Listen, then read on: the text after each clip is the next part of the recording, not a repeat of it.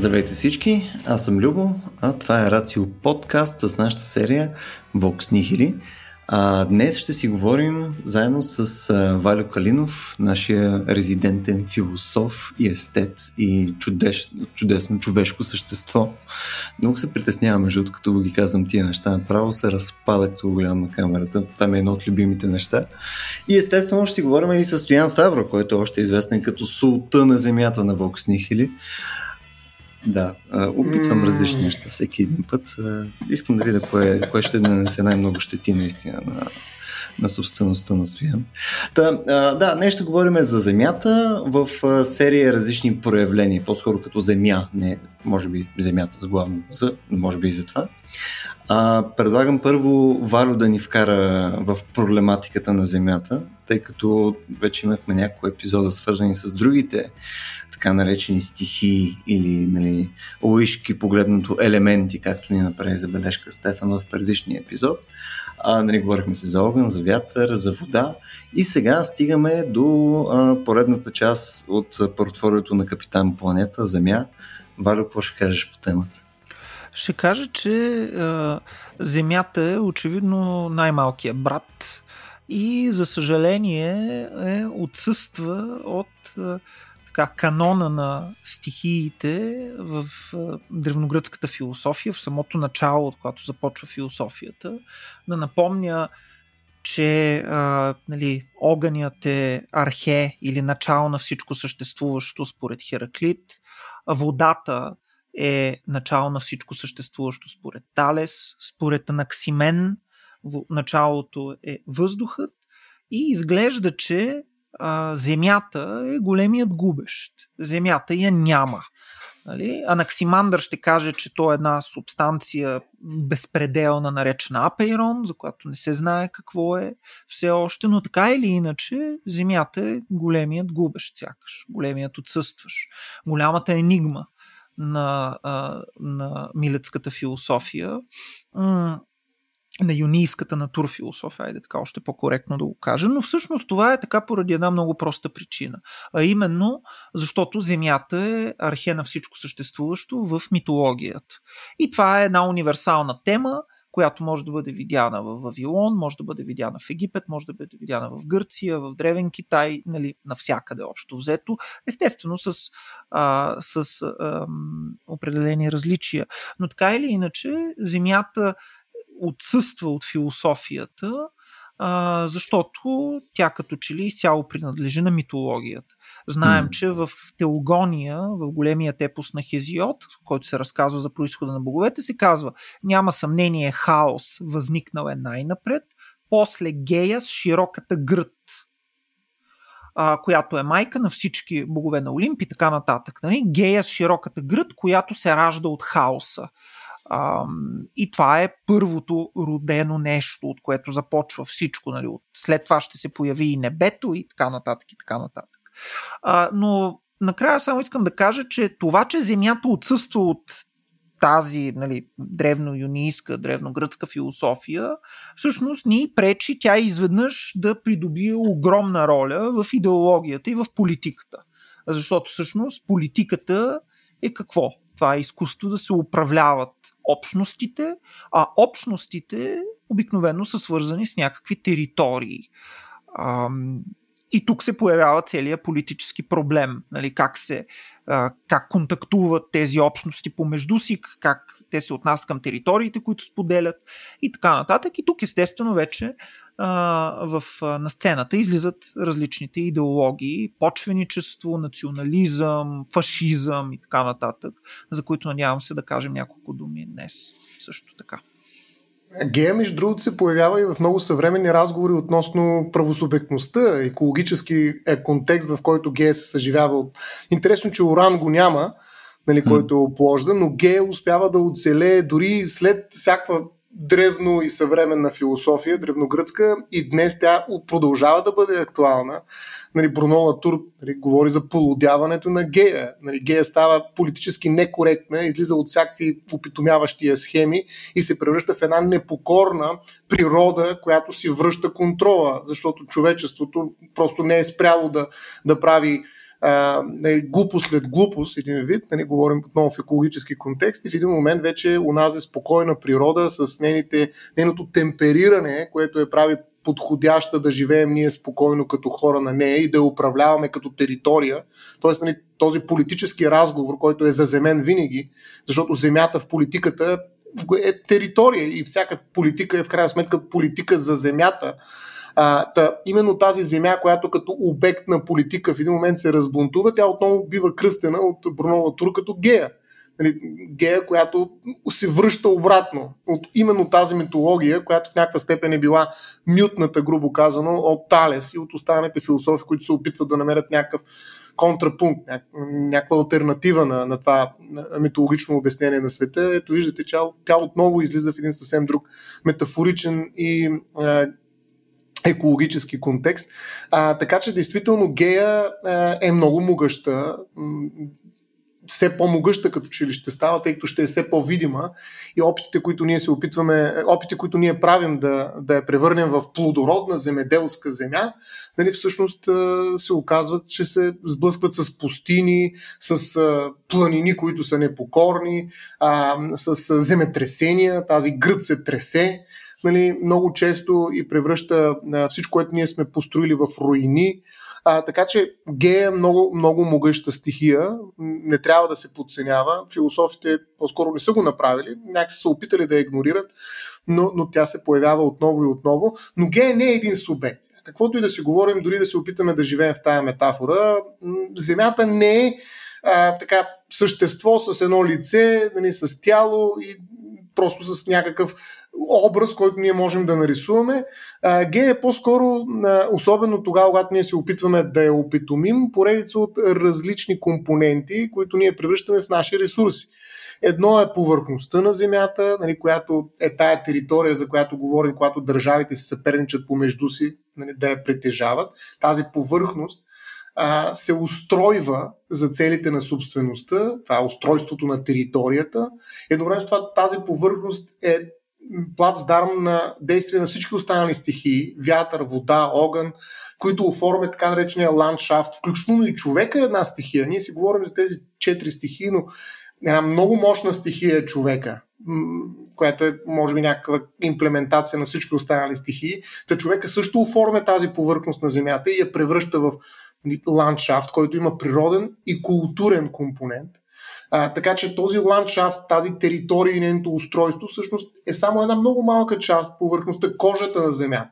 Има едни недра, вътре, колкото по-навътре влизаме, толкова по-трудно става да, да съществуваме като човешки същества, а, но там се намират минерали, там се намират мините, кариерите са отворени, но има много неща, които ние сме прокопали навътре в земята, за да извадим от там определени ресурси, които ни трябват за N на брой цели.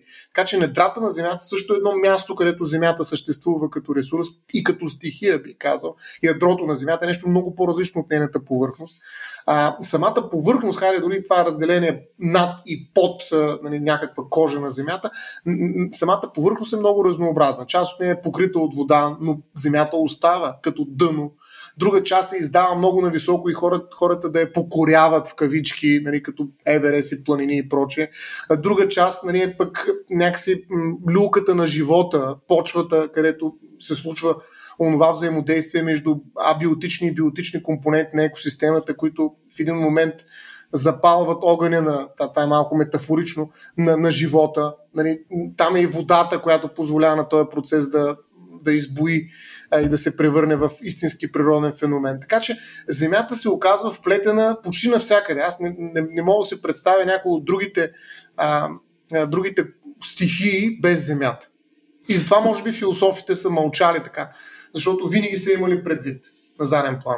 Като Даже тук малко да, да се опитам пък през моя прочица, за разлика от вас, нали, аз тук нямам заявка за, за, за философ, но по-скоро а, един по-материален прочит, ако, ако ние наистина заеме Земята като всичко, което е ефективно материално, изключая а, водата, а, практически тя нали, е нещо, което посредства материалния ни свят. Нали. Всичко, което употребяваме в момента, всичко, което консумираме, всичко, което а, имаме като предмети и така нататък, то е ефективно направено от Земя. След когато говорим за темата а, за земя, ние не говорим само за обработваема земя или изобщо за, за някакви площи или за някакви неща. То е абсолютно всички, както и ти стоя наказани. Там и минерали, проче, метали, неща и така нататък, които ни позволяват да имаме света, mm. който има в момента. И то е нормално това да е по-голямата част от всичко, което имаме, защото ние отново живеем в материален свят.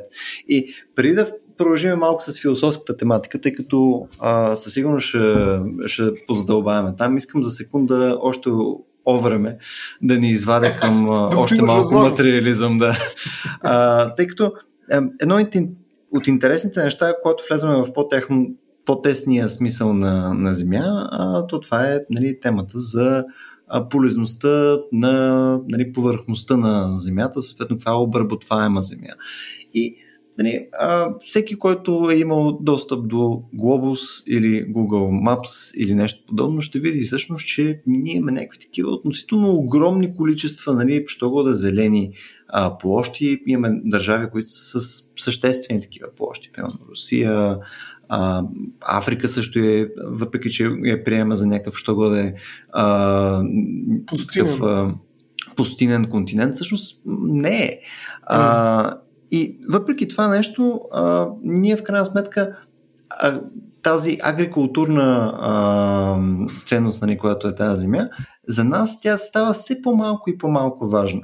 И тук искам да цитирам сега набързо една статистика, която е а, която на мен ми се стори супер любопитна. Не? Като сравниме а, себестойността на земята спрямо а, а, брутния вътрешен продукт на, на държавите. И тук статистиката дава заявка, че това го следи от 1750 година насам.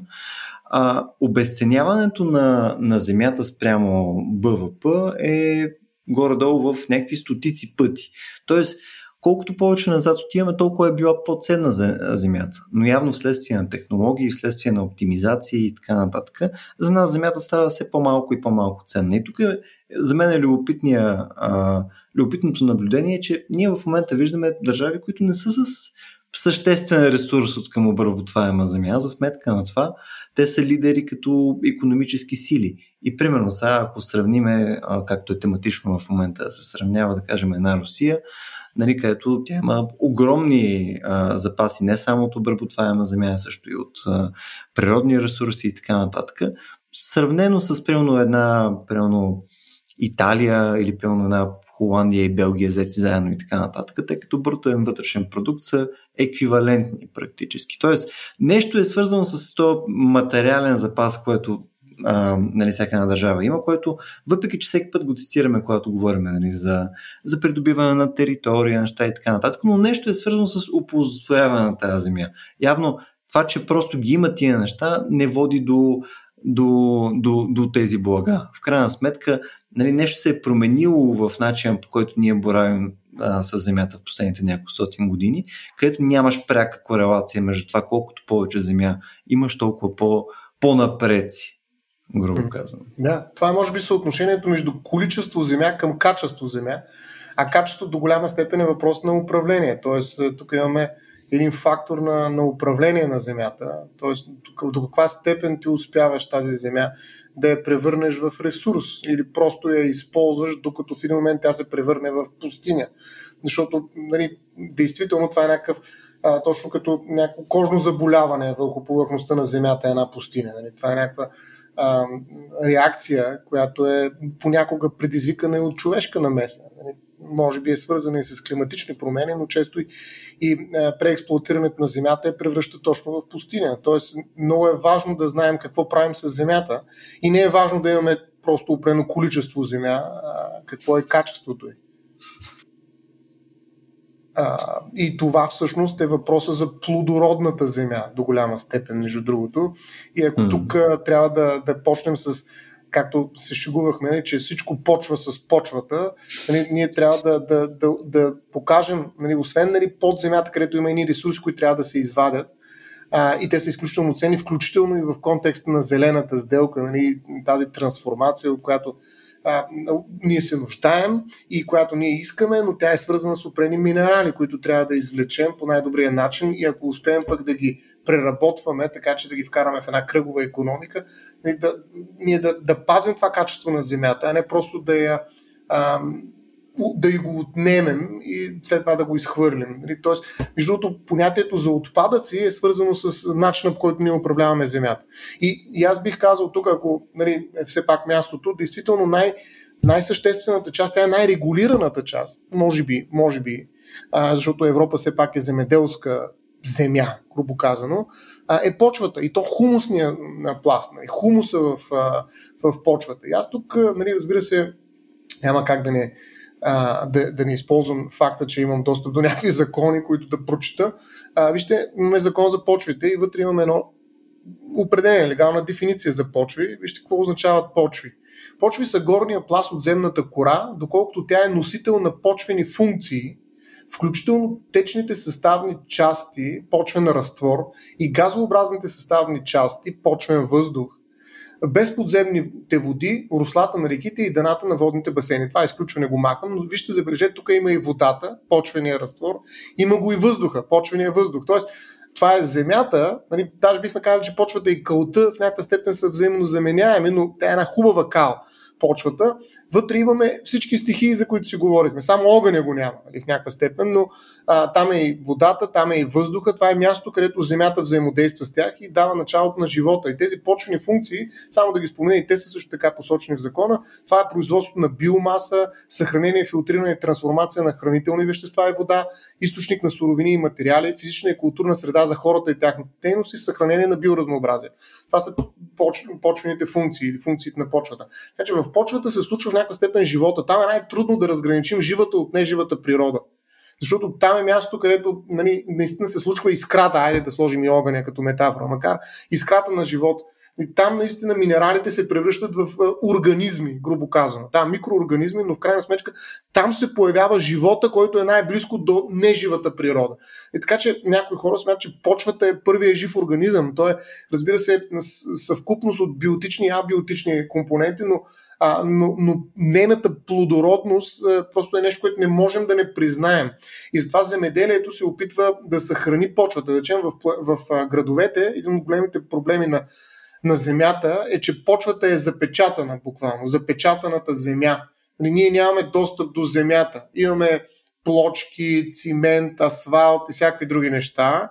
Да, някъде в парковете имаме някакъв достъп, но той е много ограничен. По-голямата част от земята е запечатана, особено когато извършваме строителство, така нареченото облагородяване, дали е облагородяване, за градоустройствени цели. Да, но облагородяването означава на практика нали, почва под арест. И за да се предотврати това прахосване, за което каза и Любо, нали, защото земята трябва нали, да е качество преди всичко, не толкова количество, се отнема. Нали, има специални правила, които изискват отнемане на хумусния пласт. И затова има де, дефиниция, няма да я споменавам, нали, но той е специален почвен хоризонт, нали, който е най-живия, така грубо казано, хумусния пласт, който се отнема и се слага на друго място. Тоест, ако ще запечатваш една земя, първо изземи, така да се каже, а, маята, за да може тя да бъде използвана някъде другаде заради нейната плодородност. Нали. Не убивайте почвата под бетона, нали, защото има една част от нея, която наистина се държи като живо същество и ние трябва нали, да, да, да не някакъв геноцид спрямо почвите, да не проявяваме, да разбираме това. И всъщност закона, нали, това е практика, която е многовековна, бих казал хилядолетна, го признава това. Както признавах си, говорихме за водата и нейната свобода, нали, някакси волята на реката да тече в определена посока, така и тук почвата е нещо, което се признава, че има собствена стоеност. Нали, няма права на почвата, така че има всякакви други права. Нали, вече не съм, може би има, да всъщност не съм се интересувал достатъчно, най-вероятно, и затова не съм видял. Нали, говоря за права извън правата на гея, на екосистемите, на почвата специално, като някаква съвкупност от, е, пак казвам, абиотични и биотични компоненти, но така иначе почвата със сигурност е, е, е агент нали, в една мрежова схема за мислене за природата. Така че почвата е наистина място, където качеството показва, че е по-важно от количеството при Земята.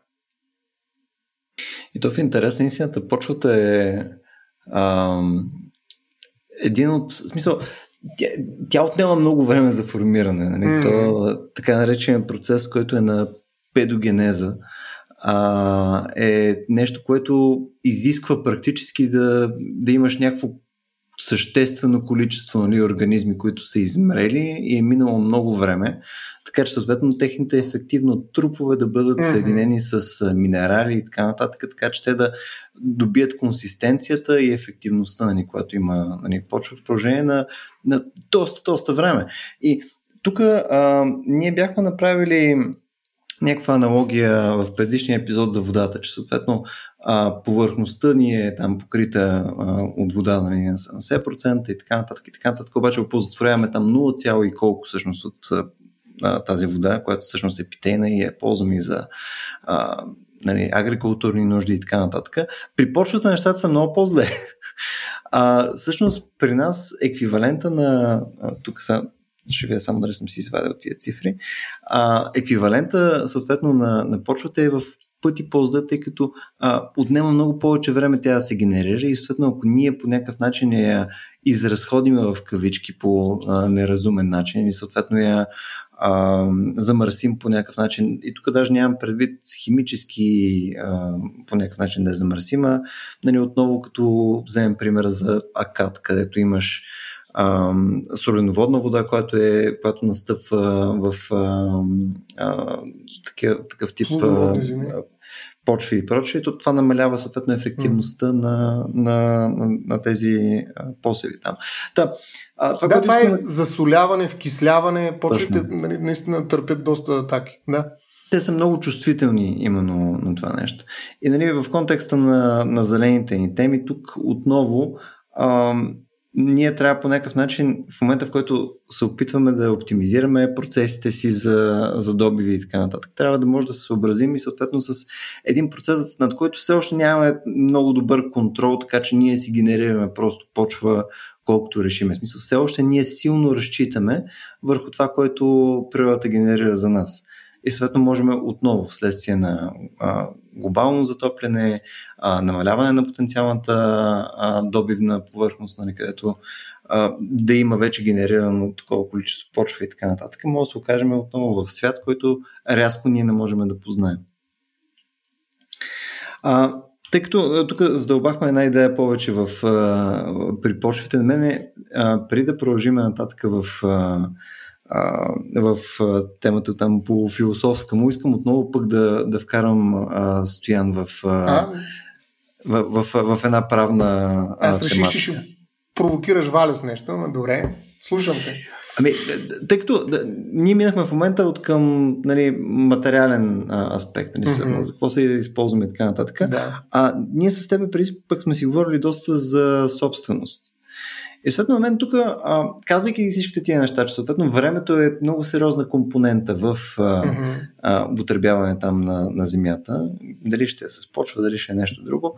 Нали, тук ми се появява следния конфликт. Нали, примерно, ако казваме, че отнема стотици години да се формира някакво съществено количество почва, а, ние същевременно а, живота, който е на хората, е съществено по-малко от това нещо нали, деца вика, моето тяло ще допринесе за много малко количество почва, ако трябва да си го представим по този начин. И съответно, аз съм ирелевантен нали, към собствеността, която аз съм придобил. Примерно отивам и съм придобил, да кажем, 20 декара ниви. И нали, аз имам някакво огромно, нали, практически земно богатство, което нали, принадлежи на мене. Хубаво, да, аз умирам след 10 години, след това имам, примерно, някакви наследници и те притежават също това нещо. Нали. Те практически те са собствениците на това нещо. И така след още 100 години, 200, 500, 10 хиляди години. Мисъл, няма ли... За мен изглеждаме като някакво много небалансирано а, нещо от собствеността спрямо краткосрочността на нашите животи. Изглеждаме като тези неща е логично да имат някаква давност. Мисъл, звучи ми като абсолютно странно нещо, нали, да мога да кажем, че след 10 000 години тази земя, която аз съм закупил, е все още на рода, рода Бабурови. Хм. Хм. Ами сега, наистина земята е нещо твърде голямо и необятно, за да му предявиш претенция за собственост. Всъщност единственият субект, който може да го направи е краля, нали, монарха. или държавата, хайде, ако живеем нали, в епоха зад монарх.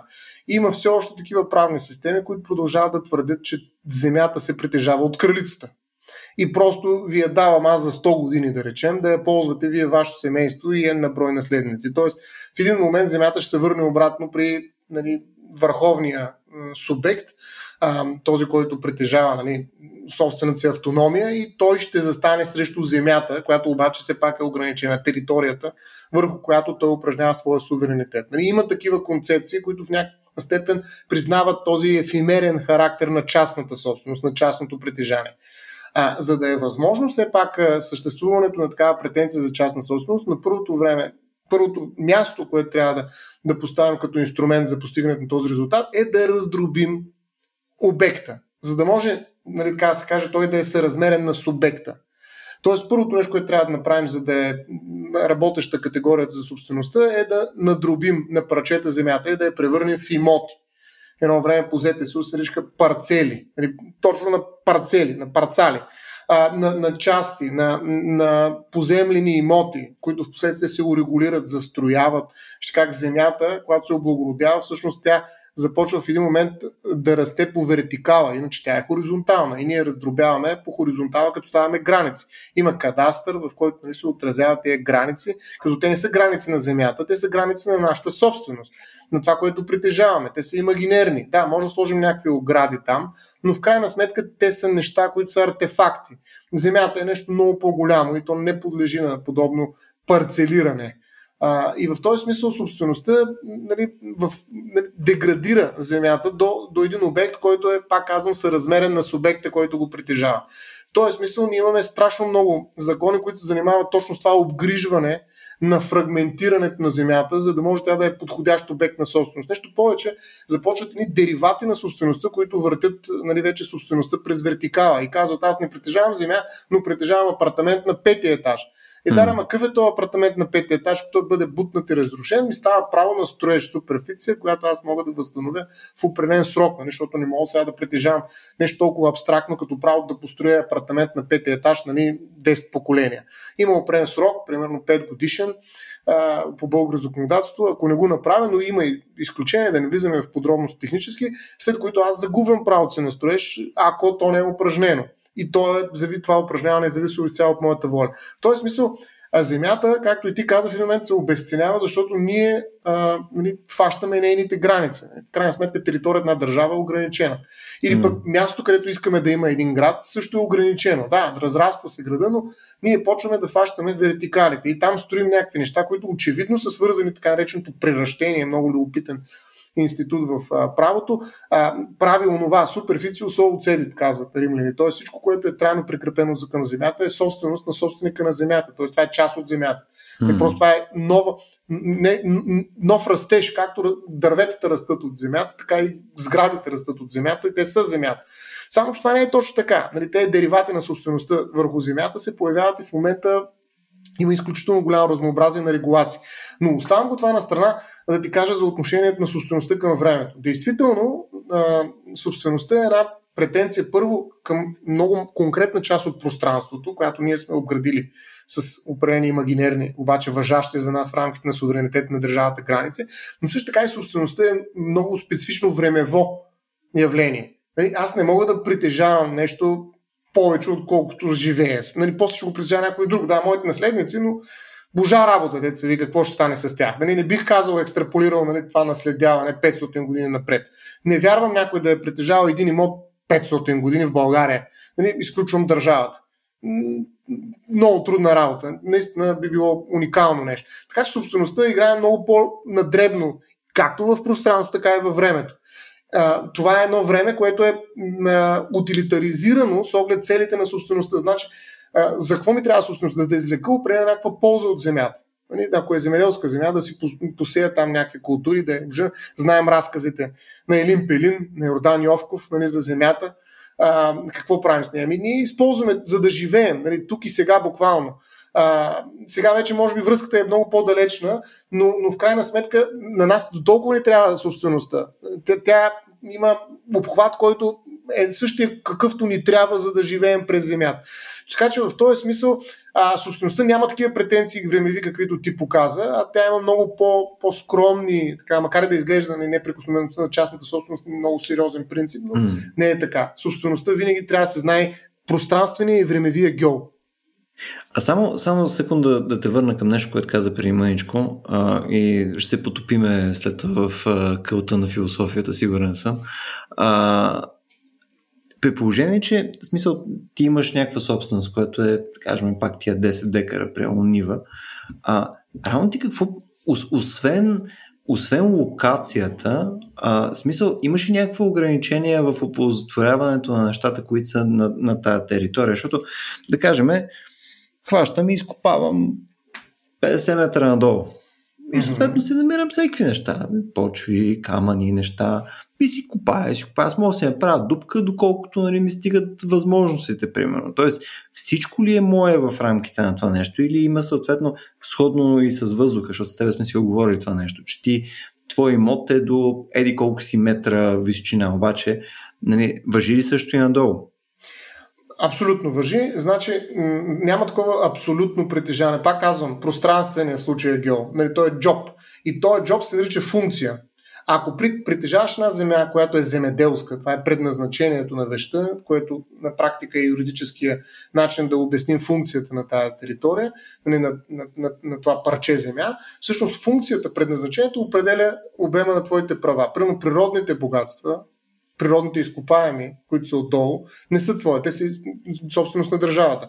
Подземните води, също, минералните води, също собственост на държавата. Нищо са под твоята повърхност, така да се каже. Ти притежаваш само функцията, в която нали, ти просто строиш, е, айде да не е строителство, съдиш нали, ечемик и той расте. Събираш mm. ечемика, това е земеделска земя, ти я притежаваш, използваш я като нива до там. Нивата не включва подземни богатства, тя не включва а, добив на нефт, Нали, така нататък. Те неща са извън твоята собственост. Тоест, собствеността, пак ти казвам, е много а, фокусиран инструмент. Нали, той се цели в точно определено предназначение. Аз те дам това предназначение. И мога да ти дам нали, един съвсем конкретен пример, който наскоро излезе много, много популярен. Така наречените покривни тераси. Нали, това са тераси, които хем са част от квадратурата на имота, който си придобил, хем обаче покриват пък други имоти, които са отдолу в рамките на една сграда в режим на етажна собственост. И сега възникват такива банални спорове, кой ги притежава тези тераси и аз ако искам да ремонтирам една тераса, от кой трябва да искам тези пари? От собственика на терасата като тераса или от всички собственици на апартаменти в тази сграда като тъй като това е и покрив на, на, на, в рамките на тази сграда. И се оказва, че една и съща повърхност, това вижте, е дериват на земята. Нали? Покривна тераса е нещо, което се намира N, N километри, не, ама метри от земята. И, и въпреки, че е толкова абстрактно нещо, геометрично, нали, то се притежава по два различни начина. Веднъж като покрив и веднъж като терас. И ако ремонта, забележете как се измъква съдебната практика, ако ремонта се отнася до терасата, т.е. ние ремонтираме тази повърхност, за да може тя да бъде ползвана като тераса, се поема от собственика на терасата. Ако обаче се ремонтира именно с оглед на функцията и като покрив, то тогава всички трябва да платят, защото всъщност ние ремонтираме покрива. Ето виждаш как работи собствеността. Нали? Тя е много прецизен инструмент. Нали? А, и наистина се справя добре, но в, пак казвам, неговия пространствен и времеви джоб. Според тебе, Вало, къде е пространствено времевия джоб на философията в рамките на Земята? Да, бе, аз не знам защо все ме стилизираш като философ и се очакваш е гаден. да казвам някакви философски неща, ама аз няма да кажа никакви философски неща в случая, но ще кажа друго. А, тоест не, аз ще кажа философски неща, но, но, но не в този смисъл, в който ти ме предизвикваш и а, така провокираш. Може естетски неща също. Още в още от средновековието, разбира се в контекста на юдео-християнската и по-скоро на християнската даже традиция, има една а, така взаимовръзка много силна между а, думата хомо, която означава човек, и думата хумус, която означава земя. Нали, естествена е идеята, че човекът идва от земята, ражда се от земята, разбира се, земята е пораждащата отроба на всичко и човекът в крайна сметка ще се върне отново в земята. А, така че тук като че ли изглежда, че земята е условието за да се появи човекът. В този, пак казвам, религиозен, а, религиозен контекст. Обяснявам го доста просто, сега ще разберете защо. От гледна точка на правото обаче и на това, което Ставро каза, е точно обратното. Условието за да има земя като собственост е да има човек и субектност. Защото всъщност собствеността възниква само от гледна точка на субектността и като прикрепена към субектността. Това, което Ставро каза е изключително важно според мен и аз затова искам да се върна на него.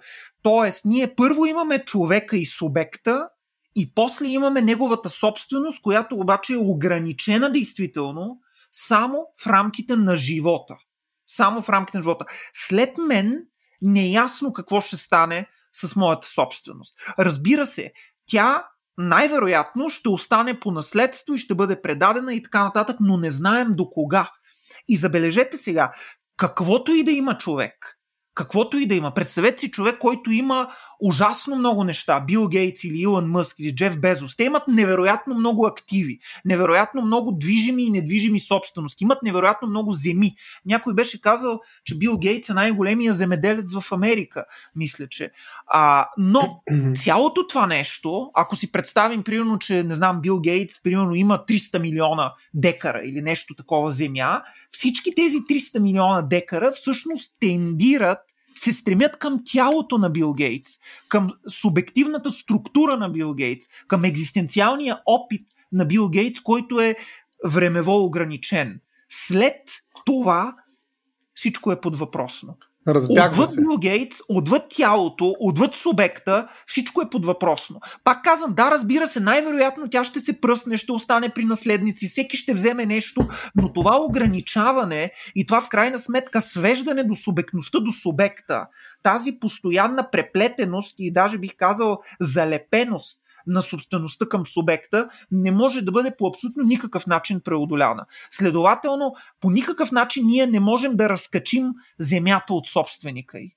Тя съществува до толкова, доколкото има собственик, а собственика е едно крайно ограничено в пространството и времето същество, което може да гарантира за твоята собственост, докато съществува тук и сега на Земята, докато живее в рамките на своя живот. Той не може да гарантира отвъд своя живот.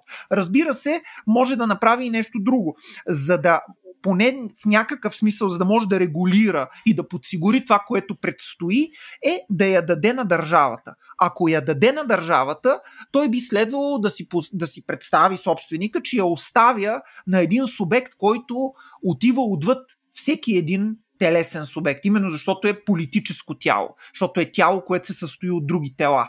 И поради тая причина, дори и тогава, когато телата се сменят, то ще продължи да съществува. Нали? Това е разликата между политическото и между естественото тяло. Че естественото тяло няма себе си извън себе си, докато политическото тяло има себе си, благодарение на това, че виртуално в него естествените тела могат постоянно да се подменят.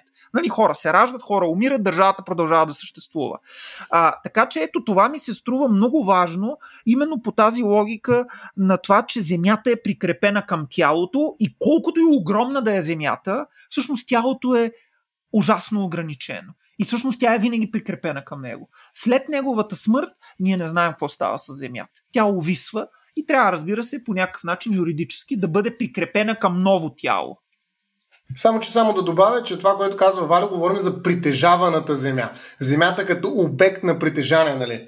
нали? А не онази земя гея, с която Да, да, да, разбира се. Не, аз довършвам Да. това, което ти, това, което да, ти каза. абсолютно. Да. Тоест, в някакъв смисъл, единственият начин, по който ние, тук по-скоро в малко по-разширен смисъл, може би казвам, притежаваме земя, а, нали, може, да е, мож- може да е перманентен, а, нали, мо- може да е Абе, усеща се по по-различен начин, когато, примерно, сме част от някаква конкретна държава. Сега, примерно, да кажем, ние сме българи, а факта, че нали, България практически притежава някакво безкрайно количество нали, земя, сравнено с някаква частна Безкрайно? собственост. Сравнено с частна На три собственост. морета. Да, Да. добре. Да, на, на три кифтета.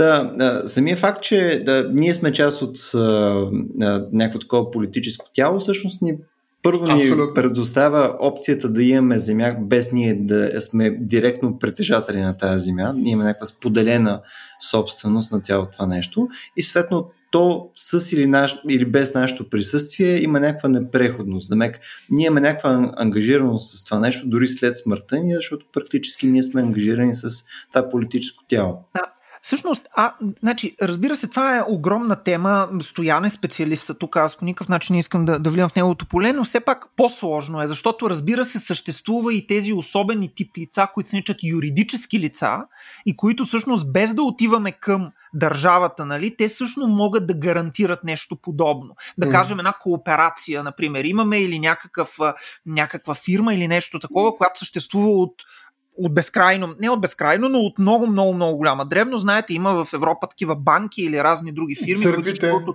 от 15-16 век. Църквите, разбира се, църквите са най-първия пример всъщност и които ни показват, че всъщност е възможно да се избегне тази ограниченост на тялото. Mm. Но мисля, че Стоян тук може по-да. Да. Ами всъщност да, без да влизаме тук, защото стане твърде юридическо, пък аз, нали знаете, бягам от правото като не знам. Но а, а, идеята е, че. да, да. А, а, идеята е, че от четирите стихии Земята се притежава най-лесно. В смисъл, ние сме експерти по притежаване на земя. Хайде така да кажем, за да нали, затворим тази юридическа подтема. А за разлика от вятъра, Водата също я притежаваме, фанали сме и цаката. Вятъра много трудно, огъня доста трудно, но земята, вижте, там сме експерти. Нали, това е нещо, което правим откакто съществуваме. Ние притежаваме земя по някакъв начин. Било то индивидуално или политически през някакъв колектив, племе ли ще, какво ще е, без значение, но ние сме експерти в притежаване на земята. И правото, наистина вечното право, е неизчерпаем източник на различни инструменти да го правим по-добре това нещо. Нали, да го притежаваме. И то винаги се случва в рамките на някакъв държавен суверенитет. Нали, тоест, трябва да имаме територия преди да имам имот. Нали, имот извън всяка територия, т.е. без държава, ни трудна работа, да не кажа, че е невъзможно. Но, нали, наистина, бих казал тук една точка, удивителна, аз обичам удивителните, и бих казал, че Земята от друга страна обаче, и тук ще искам да, да влезем вече в по-философския контекст, нали, който можем да си говорим, а, и аз се чувствам доста по-приятно, а, е, и, и а, обекта, който ни оказва най-интересна съпротива. А, точно в това взаимодействие с Земята. Нали, ние сме нали, земеделските цивилизации. Нали, едно време само сме тъпкали тази земя и сме се местили от една точка на друга точка, за да гоним движими вещи. Нали, това е голяма разлика между, между движимите и недвижимите вещи. Движимите са, да речем, някакъв дивеч, който искаме да уловим, да се нахраним с него или да наберем някакви плодове, да ги занесем, да ги издем. А, така че ние сме били, ме просто се разхождаме за да съберем някакви дивни жемещи. В един момент обаче нашата цивилизация се оказва, че може би най-важният ресурс, Любо това го успори днес и каза, че може би не е така вече, но в един момент земята е била най-важна. И ние почваме да спорим за земя. И тази земя обаче ни оказва най-различни съпротиви. И според мен обработването на земята е един изключително дълбоко цивилизационен процес. Нали, в опитите си да я притежаваме по различни начини, ние сме дефинирали самите себе си като човешки същества. Нали, тоест, нашата връзка нали, през Белчо и Сивушка, ако щете, нали, с Земята е конститутивна за цивилизационните избори, които сме правили в целия си исторически е, живот. Така или е? Значи, това безспорно е така, но веднага се появява голямото но, аз пък съм почитател на нотата и колкото са по-големите, толкова по-добре, естествено.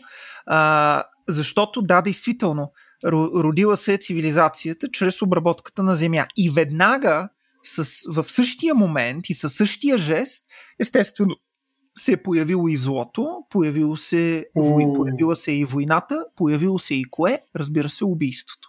Защото не случайно Ставро каза, mm. земята най-лесно се владее и най-лесно се притежава. Да, и именно поради тази причина земята е вечният повод за разпалването mm. на всевъзможни войни. Нека да припомним, че първото убийство а, е убийството на Каин, който е земеделец и който убива брат си Авел, който е скотовъдец. Единият е закрепостен, а другият е свободен. Единият е привързан, другият е освободен. Единият е първият, който е роден, първородният, другият е първият, който е умрял. Авел. А, По-късно тази идея се транслира и в легендата за основаването на града Рим, където Ромул убива брат си Рем, защото последният е пресякал една бразда, която една. Сулкус Примигениус се нарича, първата бразда, с която е била очертан най-първото поселение, което ще бъде наречено Рим, което ще стане Рим. Единият брат го пресича, макар че то е благословено и то е свещено и не може да бъде пресечено и Ромул го убива на браздата.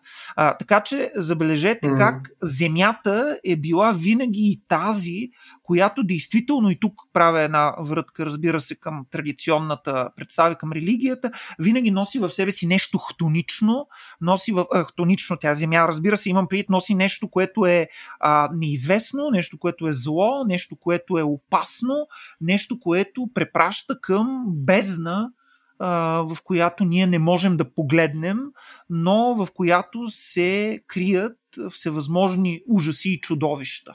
Нали? И по това бездната на земята много прилича на бездната на водата. Нали, няма бездна на въздуха, няма и бездна на огъня. Бездните, дълбочинните пропадания, а, паста, която зее, а, е пряко а, достояние на водата и на земята. И най-страшните места на планетата, разбира се, знаем са онези подводни пещери, в които като влезеш и няма, няма излизане. Нали? Там е особена синергетика а, между водата и земята в плана именно на това, което е хтонично, което е а, непрогледно, което е непроницаемо и където ти най-лесно, което можеш да направиш е да изгубиш живота си, разбира се. Тоест, аз, ако, ако пробвам да го кажа и по малко по-лаишки начин, дали би казал тогава ти, а, Валю, че има нещо чудовищно в Земята? В Безспорно. Смисъл?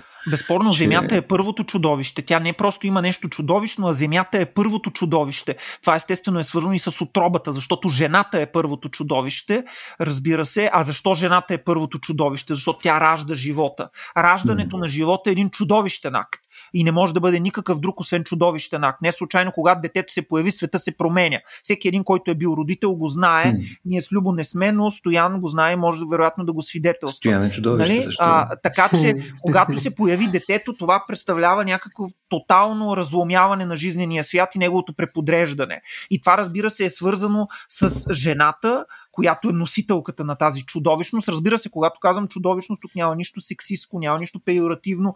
А, напротив, тук а, просто ние подчертаваме този акцент на пораждането и на раждането и на израждането. Mm. Защото се казва, че се изражда от, земя, от жената и от земята а, детето, което излиза от него и това в крайна сметка е голямото таинство, защото това е едновременно събирането на живота и на смъртта в една точка. Mm. Нали, човекът се ражда с плач, човекът се ражда в абсолютната си безпомощност, така както и той умира. Впрочем, защото смъртта е неговата пределна безпомощност. Нали? Ако човека не беше безпомощен, той нямаше да умре.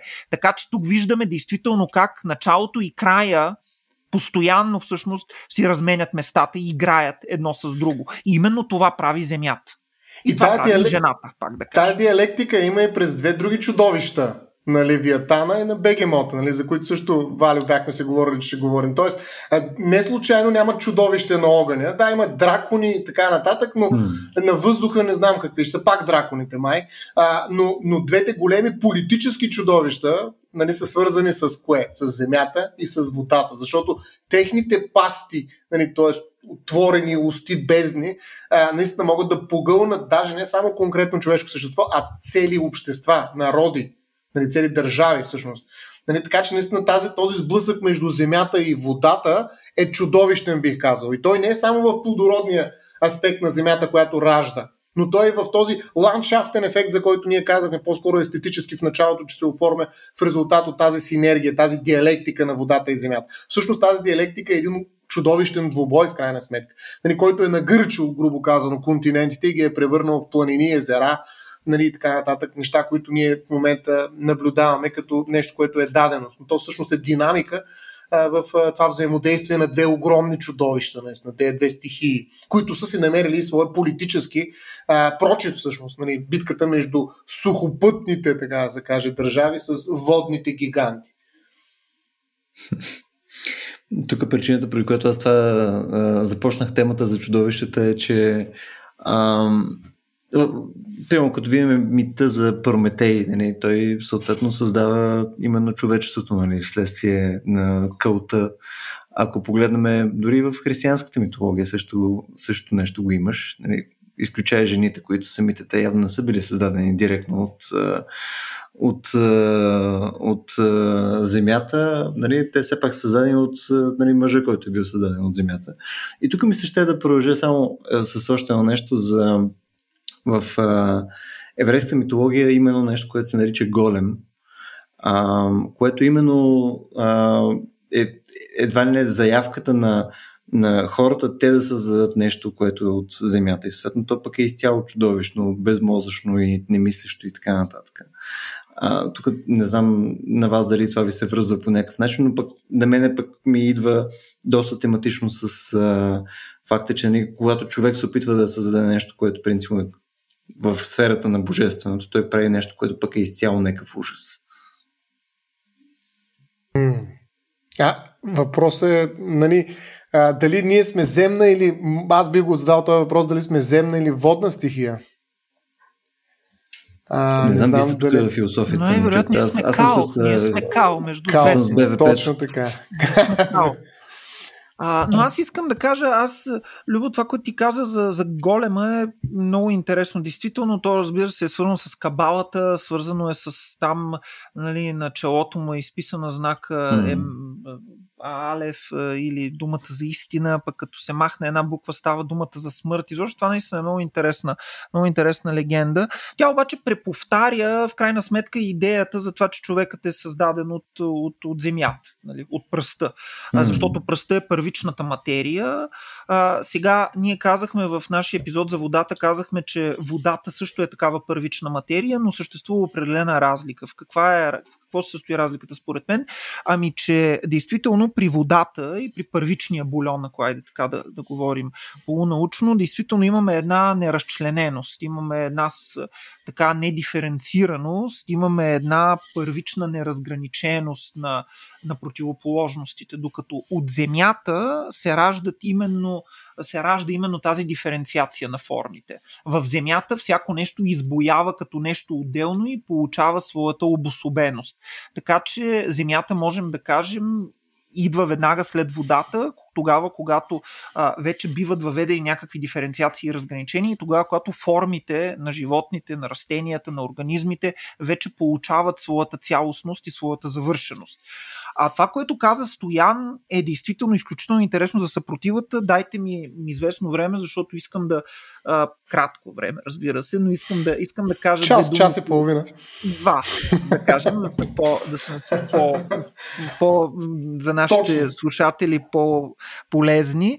Но да, действително, в а, последната книга на, на Башуара, която се казва Земята и бляновете на водата, всъщност те на волята, извинете, а всъщност те са две книги. Башуар посвещава един, единствено на, на, на Земята, той посвещава две книги. Едната се казва Земята и бляновете на волята, а другата се казва Земята и бляновете на покоя.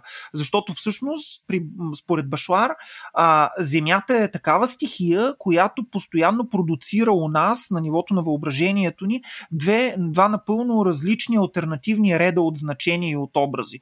А, той казва така: в едната книга аз ще се опитам да изследвам Земята през предлога контр, което значи против срещу. А в другата книга, която е свързана с бляновете на покоя, аз ще се опитам да изследвам Земята през предлога дан, който означава в.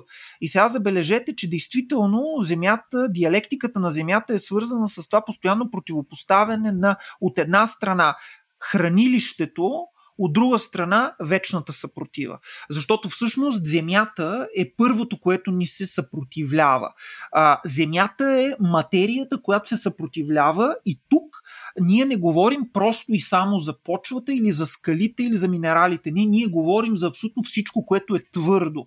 Защото самата идея за твърдото за мекото, за ковкото, ако искате, онова, което подлежи на извайване, онова, което подлежи на оформяне, като глината, като тестото, също така, всичко това всъщност са земни образи. Земни образи. А, дори и твърдостта на бетона, дори и твърдостта на камъка, дори и твърдостта на синтетичната пластмаса, в крайна сметка опира до земята. Mm-hmm. Защо? Защото, пак казвам, земята е онова, чрез което ние за първи път научаваме какво значи нещо да ти се съпротивлява.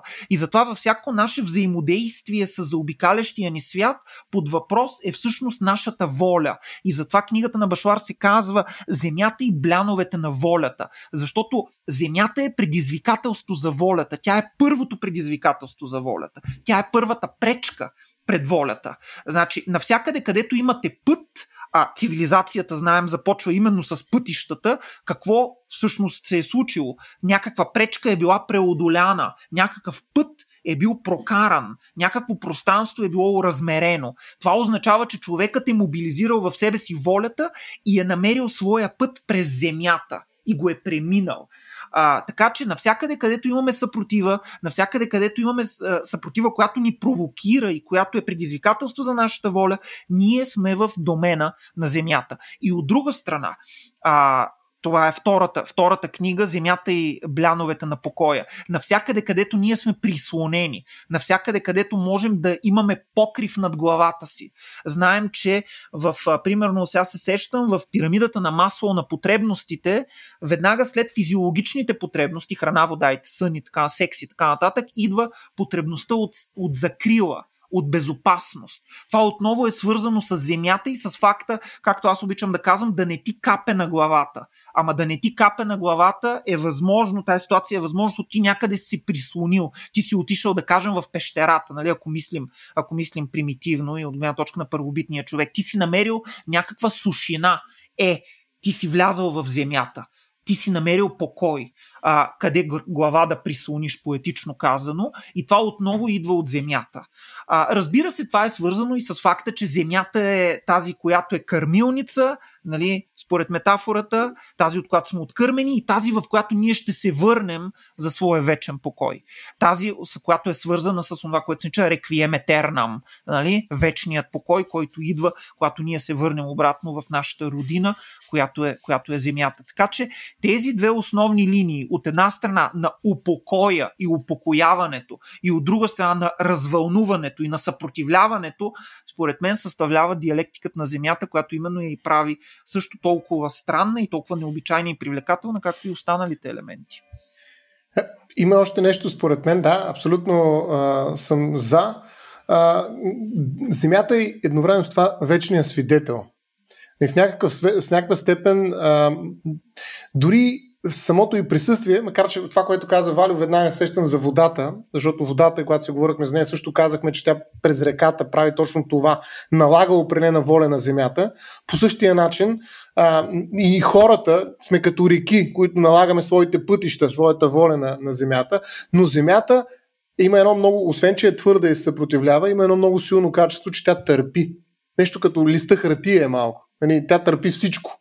Нали, Точно така. Само, да, е, само да, извиня, че те да. една фраза, която е много, много важна. Земята поддържа, небето покрива. Една така митологическа фраза, може да видим по митолог, из митологиите из, цялата, из, из цялото земно кълбо, действително земята поддържа тя търпи. Точно така. Точно така, да. Тоест, тя наистина е видяла всичко, бих казал, от човешката история, от най-хубавите нали, неща на човека до най-лошите неща на човека и тя е поела, така да се каже, в себе си, това, което казваш ти даун, нали, вътре, в себе си, тя е подслонила не само хората и техните топли тела, тя е послонила не само техните трупове, но и почти всичко, което е излязло от тях, така грубо казано, включително, и тук веднага фърлям голямата провокация, и тяхната кръв.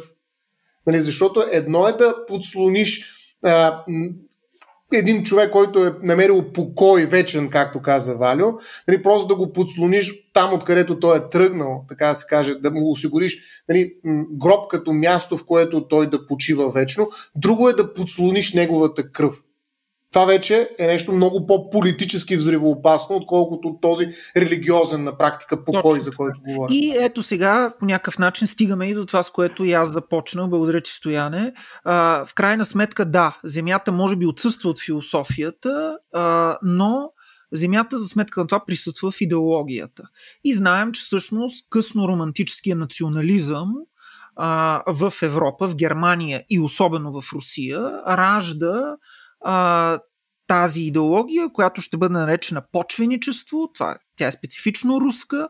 А, да кажа само две думи. Какво е почвеничество? Това е, разбира се, ултра руският консерватизъм, който се противопоставя на западничеството, и който всъщност е, представлява форма на славянофилия. Това е големият сблъсък между а, руската интелигенция, в, руската, в рамките на руската интелигенция, в края на средата и в края на 19 век, когато се противопоставят от една страна привържениците на Запада, и от друга страна привържениците на Русия, така наречените почвениците или славянофилите, най-известните от които са естествено двамата братя Достоевски, но не само те. А, но естествено, почвеничеството, а, в което, впрочем, виждаме днешното му превъплъщение а, Путиновата, а, Путиновата фашистска държава, а, тя в крайна сметка а, води своята генеалогическа линия действително до а, немската немския вариант, немската альтернатива на руското почвеничество, а именно това е фашистската идея за Булатун Боден, за която Стоян говори. А, идеята за кръвта и почвата. Нали? Това mm. са двата, кръвта и земята. Това са двете основни, двете основни опори, а, двете основни, основни колони на, на имперското мислене от фашистски тип. От една страна народа, който е избран народ, в, неговата, в неговите вени тече някаква свещена кръв, така ще я нарека. Дали тя ще бъде свещена кръв по линия на а, арийската раса, дали тя ще бъде свещена кръв по линия на а, християнските ценности, така наречените традиционни християнски ценности, по линия на това, че сме дали на света Достоевски, Толстой и така нататък, а, няма значение, но така или иначе от една страна ние имаме почва, от една страна имаме кръв, от друга страна имаме почва, нужда от територия.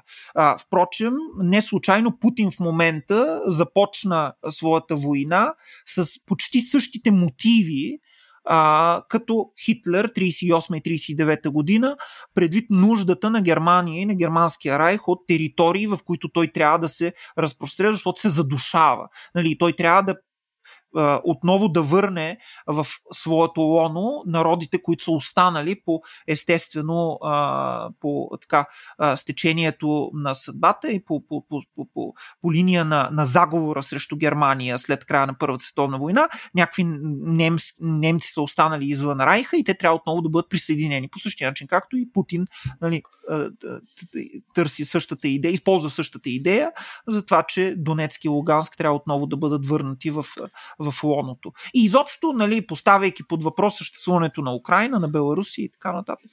Така че виждате отново mm. същото превъплъщение на Земята, която е изключително мощен идеологически елемент, идеологически а, генератор, бих казал. И то тук това също е вързано пък а, и с войната. Не, смисъл, а, само ще направя една много, много очевидна връзка, най-вероятно. А, мисля, че може би в някой от творбите на Достоевски беше, се говореше, че нали, съответно войната ти е причината масите да се уважават.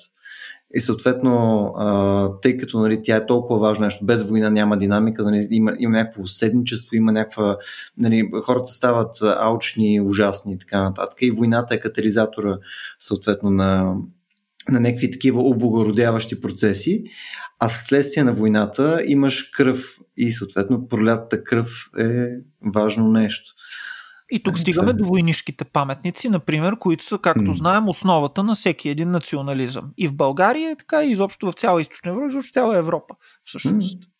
Което, между това, аз не съм сигурен, че национализма а, не може да бъде, а, как, как да го кажем, а, разведен от, от задължително някаква такава форма на крайна идеология. Според мен има има някакъв прочет на национализма, който може, може да оцелее след нея. Да, да, да, безспорно, да, безспорно, безспорно това е така.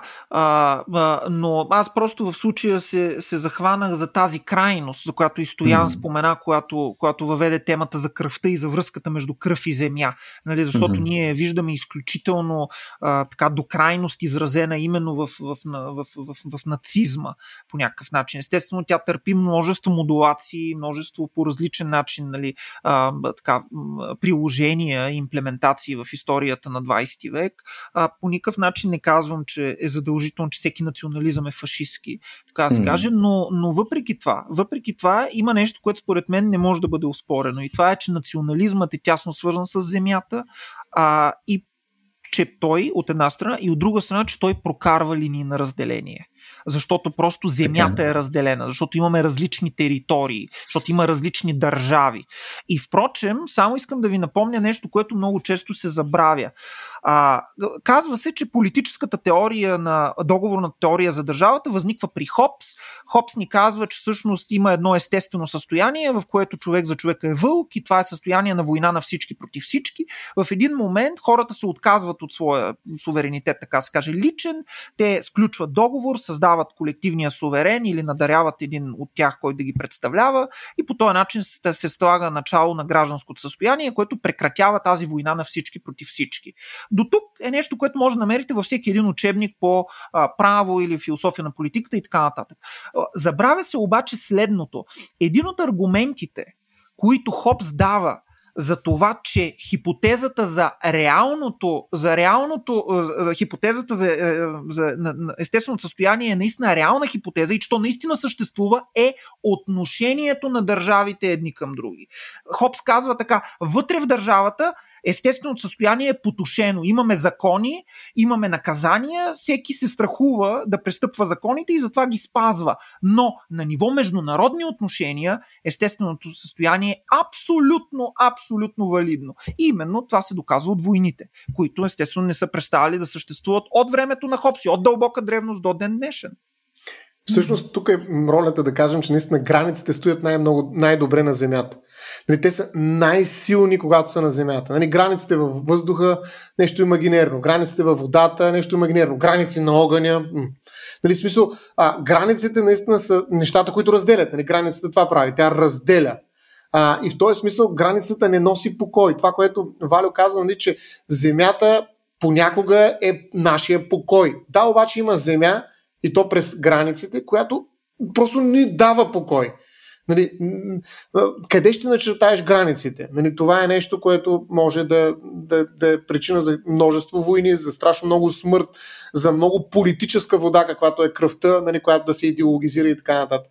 А, за съжаление, наистина, а, това е така порока, бих казал. А, ябълката на земята, нали, която ние искаме непрекъснато да откъснем и да изядем, това са границите според мен.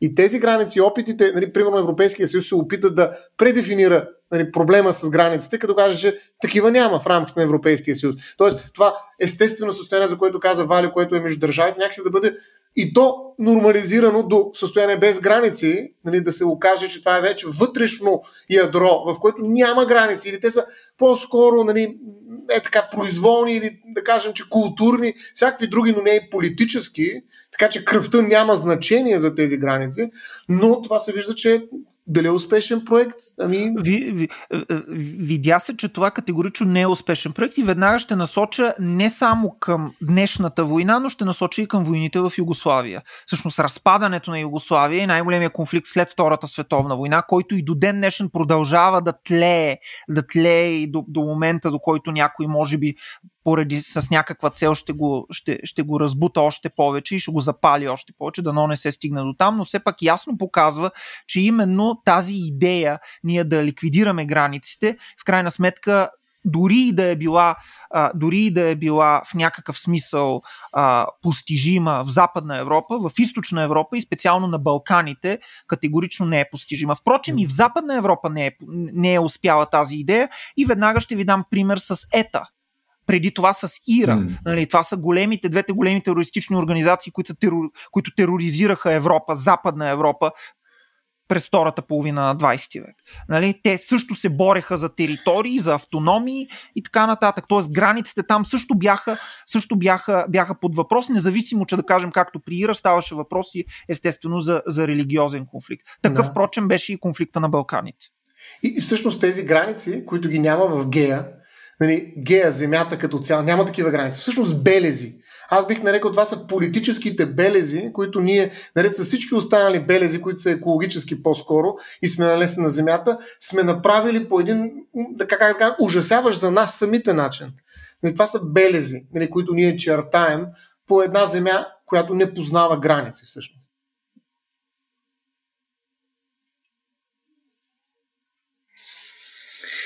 Не знам, момчета, нека си винаги успяваме към края да отиваме към а, тъмни теми. А, тук, между другото, може би само едно нещо да вмъкна и аз, тъй като няколко пъти не споменахме национализъм, национализъм и така нататък. А, едно от нещата, което първо на мен ми пее впечатление е покрай а, серия разговори на тема национализъм е, че той винаги е в някакъв смисъл, дори да не е с някаква негативна окраска, нали, директно като най-лошото нещо, нали, цитирано в разговора, то обикновено е точно това, което и Валю каза. Нали, то е а, отхвърляне на някакъв сет от а, нали, народи, поставяне на някакви граници, има няк- някаква другост, която е в него и така нататък. Тук, тъй като, нали, бидейки един от бесните либерали нали, в подкаста, искам да дам само една заявка за един малко по-различен а, прочет на национализма. А, и то по-скоро е да мине през, не, не през... А, не през изключването на хора от, от проекта, което е някаква държава, по-скоро а, оценяването на всички останали, с които си ти в този кюб, в билото България или там, зависи към коя държава си принадлежиш. Идеята ми е, че може да, може да минем през някаква дефиниция, която по-скоро да е положителна и изграждаща, без задължително тя да е изключваща. Тоест, да си представим а, като дефиниция за национализма а, желанието ти да се грижиш и съответно да имаш ангажимент към хората, които са в твоята непосредствена близост. Дори да не е ужасно непосредствено, но в някакво укрупнение.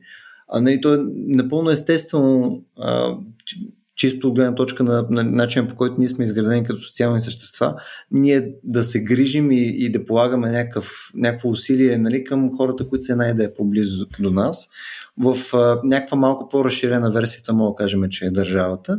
И в рамките на тази държава, ти ако съответно се грижиш за твоите съграждани, ти искаш да направиш по този начин, така че те да живеят по-добре. И това се изразява в по-качествено образование, в това хора да си плащат данъците, в това съответно ти да, да си хвърляш букуците по пътя и така нататък. Така че това моето предложение тук по-скоро е да си представим национализма по-скоро през положителните неща, които можем да прочетем в него, а не задължително само през някакъв тежък ужас, нали, където е ние сме някакви расисти. Любо, задници. Мен, ми, това не ми звучи като либерализъм, и малко повече като комунизъм даже ми звучи, а, често казано, а, а, да помогнем, нали? А, не, няма лошо. В смисъл това е шега, разбира се. За мен границите имат голям смисъл, ако те се четат като организационни знаци. Тоест това са инструменти, които имат точно определена цел. Точно така. Нали, и от тази гледна точка те са форма на управление на земята, а не форма на разделение. Ако границите mm. не са свещени, т.е. не са поочертани с кървави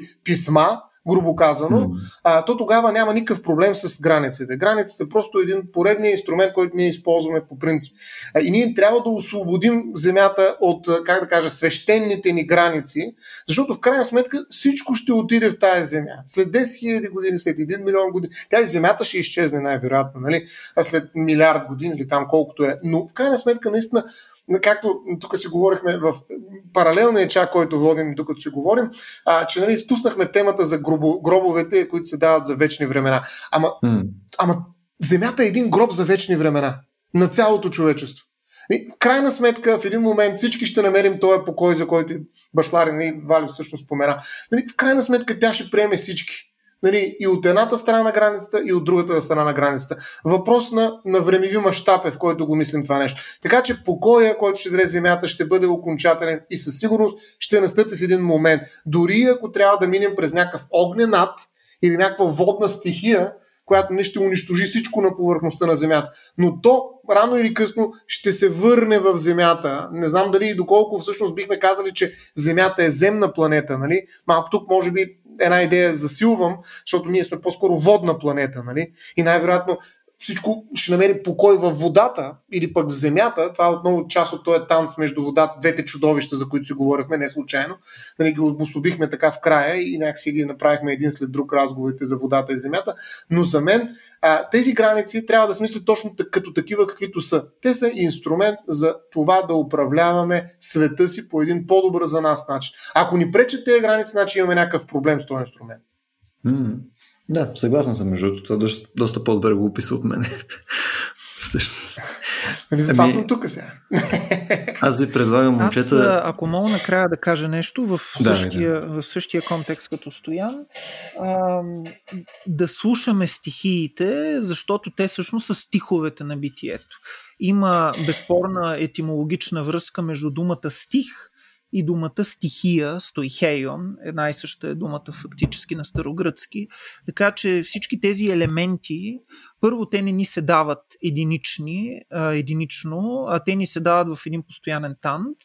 Те ни се дават като една мелодия, която се разгръща в безкрайността. И според мен нашата човешка участ, която е пряко вплетена заедно с тези стихии, ни води на там ние да ги слушаме и да се опитаме да резонираме на тях и да препредаваме онова, което те ни казват, техния ритъм и тяхната, тяхната мелодия. Действително аз смятам, че това е музиката на битието и огънят, земята, въздухът и водата са нейните елементи. Да, в интерес на истината, мен това, което ми беше интересното а, в последните четири епизода, нали, където се опитаме да правим някакво описание на практически физическия свят нали, и съответно наш, нашето място в него нали, през елементи. А, нали, като цяло не съм, не съм конкретно човека по философия, но, но на мен ми беше много полезно за да контекстуализирам нали, а, живота си в рамките на това нещо. Беше, беше много, много интересно упражнение за мен, въпреки че ми беше фундаментално чуждо. Така че се надявам и да беше интересно съответно и на нашите слушатели.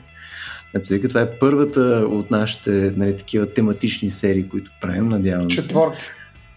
Точно така. А, планираме да направим една, вероятно поне още една. Така че ни е доста полезно да ни върнете обратна връзка, дали ви е харесало съответно а, това укрупнение, което направихме, което е такова малко а, ретро се връщаме към стихиите. Ако съответно имате и други предложения за към какви теми можем да заходим в следващите епизодите, може да го направите както в Facebook страницата ни, така и в нашия Discord канал. И също така, ако желаете да ни подкрепите, можете да го направите на racio.bg на черта support. Отново надявам се да ви е харесало и до нови срещи!